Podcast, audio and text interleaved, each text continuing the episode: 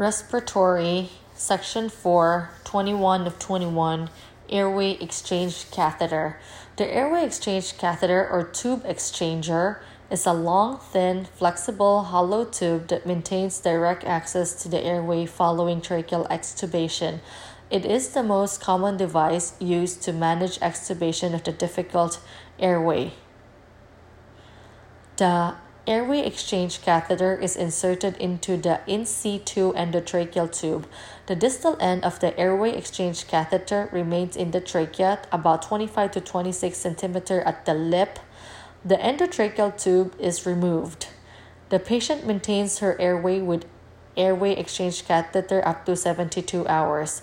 By itself, the airway exchange catheter does not provide patent airway. Instead, think of it as a placeholder. If the patient requires reintubation, the AEC or airway exchange catheter is used as a stylet for reintubation via the Seldinger technique. What can you do with an airway exchange catheter?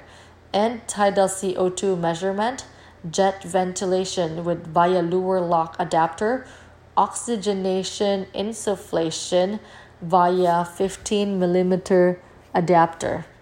Complications include barotrauma or pneumothorax. If you use jet ventilation in the patient with obstructive upper airway, then airway will again, if you use jet ventilation in the patient with obstructed upper airway, then air will get in but it won't get out.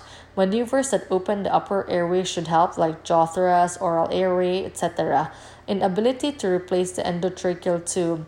Replacing the endotracheal tube requires laryngoscopy to displace the supraglottic tissue. If the endotracheal tube hangs up on the arytenoids, then it should be rotated 90 degrees counterclockwise before advancing.